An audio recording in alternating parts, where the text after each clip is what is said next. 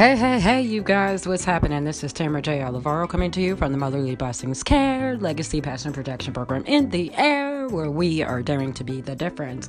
And so I come to you today on a profound realization.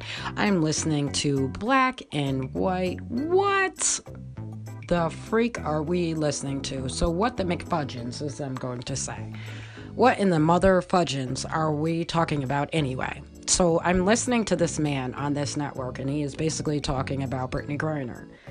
And talking about uh, how she broke the law. Yeah, okay, I understand what you're saying. Now, smuggling, I think you guys are to have to take that down a notch, okay? Um, let's get serious because if you're walking in with a cartridge of cannabis oil, um, I don't really feel like that's smuggling on a whole, you know, uh, topical scale of, you know, like drug smuggling, like as in the masses, as opposed to personal usage. And by the way, by the by, I do think that some. Uh, leniency should have been used towards acknowledging that it was actually being used in a personal um, uses as opposed to mass consumption. But neither here nor there. Um, when you are dealing with things from afar as a as a, as opposed to being right here within the states, um, there are a lot of stakes that are at hand.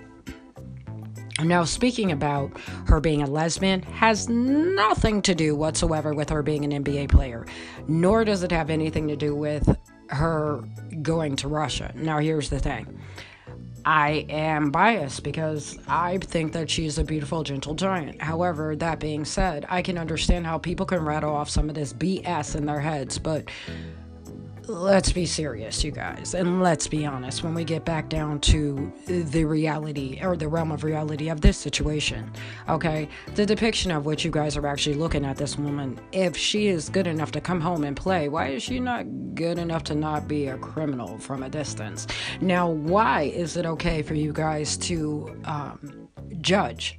And this is the thing, there's such a proclivity to have a uh, prejudicial treatment or prejudicial predisposition when dealing with black women, when dealing with bisexual or gay black women. And then I think um, this man even had the nerve to even throw in transgender, and I don't even know where that came from because I don't, I don't know. I can tell she's all woman, so that's neither here nor there.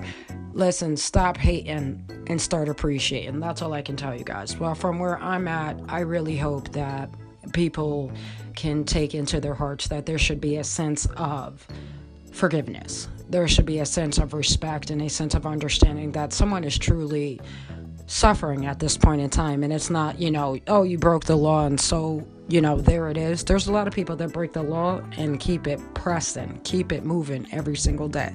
So please don't act like you don't understand how society works or how the societal norm works, especially when it when we're dealing with it on a sliding scale and on a totem pole of societal worth.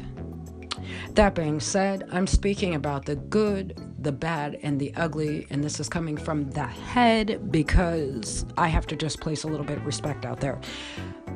So, Miss Burner, keep your head up. Do not give up. You are not alone, and we will keep pushing for you at home sending out lots of love, respect, and never neglecting you. Always protecting you, honey. You are in a sense of protection, so please do not think that this erection from our, our hearts and our states of mind is in a sense of decline. We will never forget you, love. And from one soul to another, I'm rooting for you. Do not give up. We all linger in the shade of blue.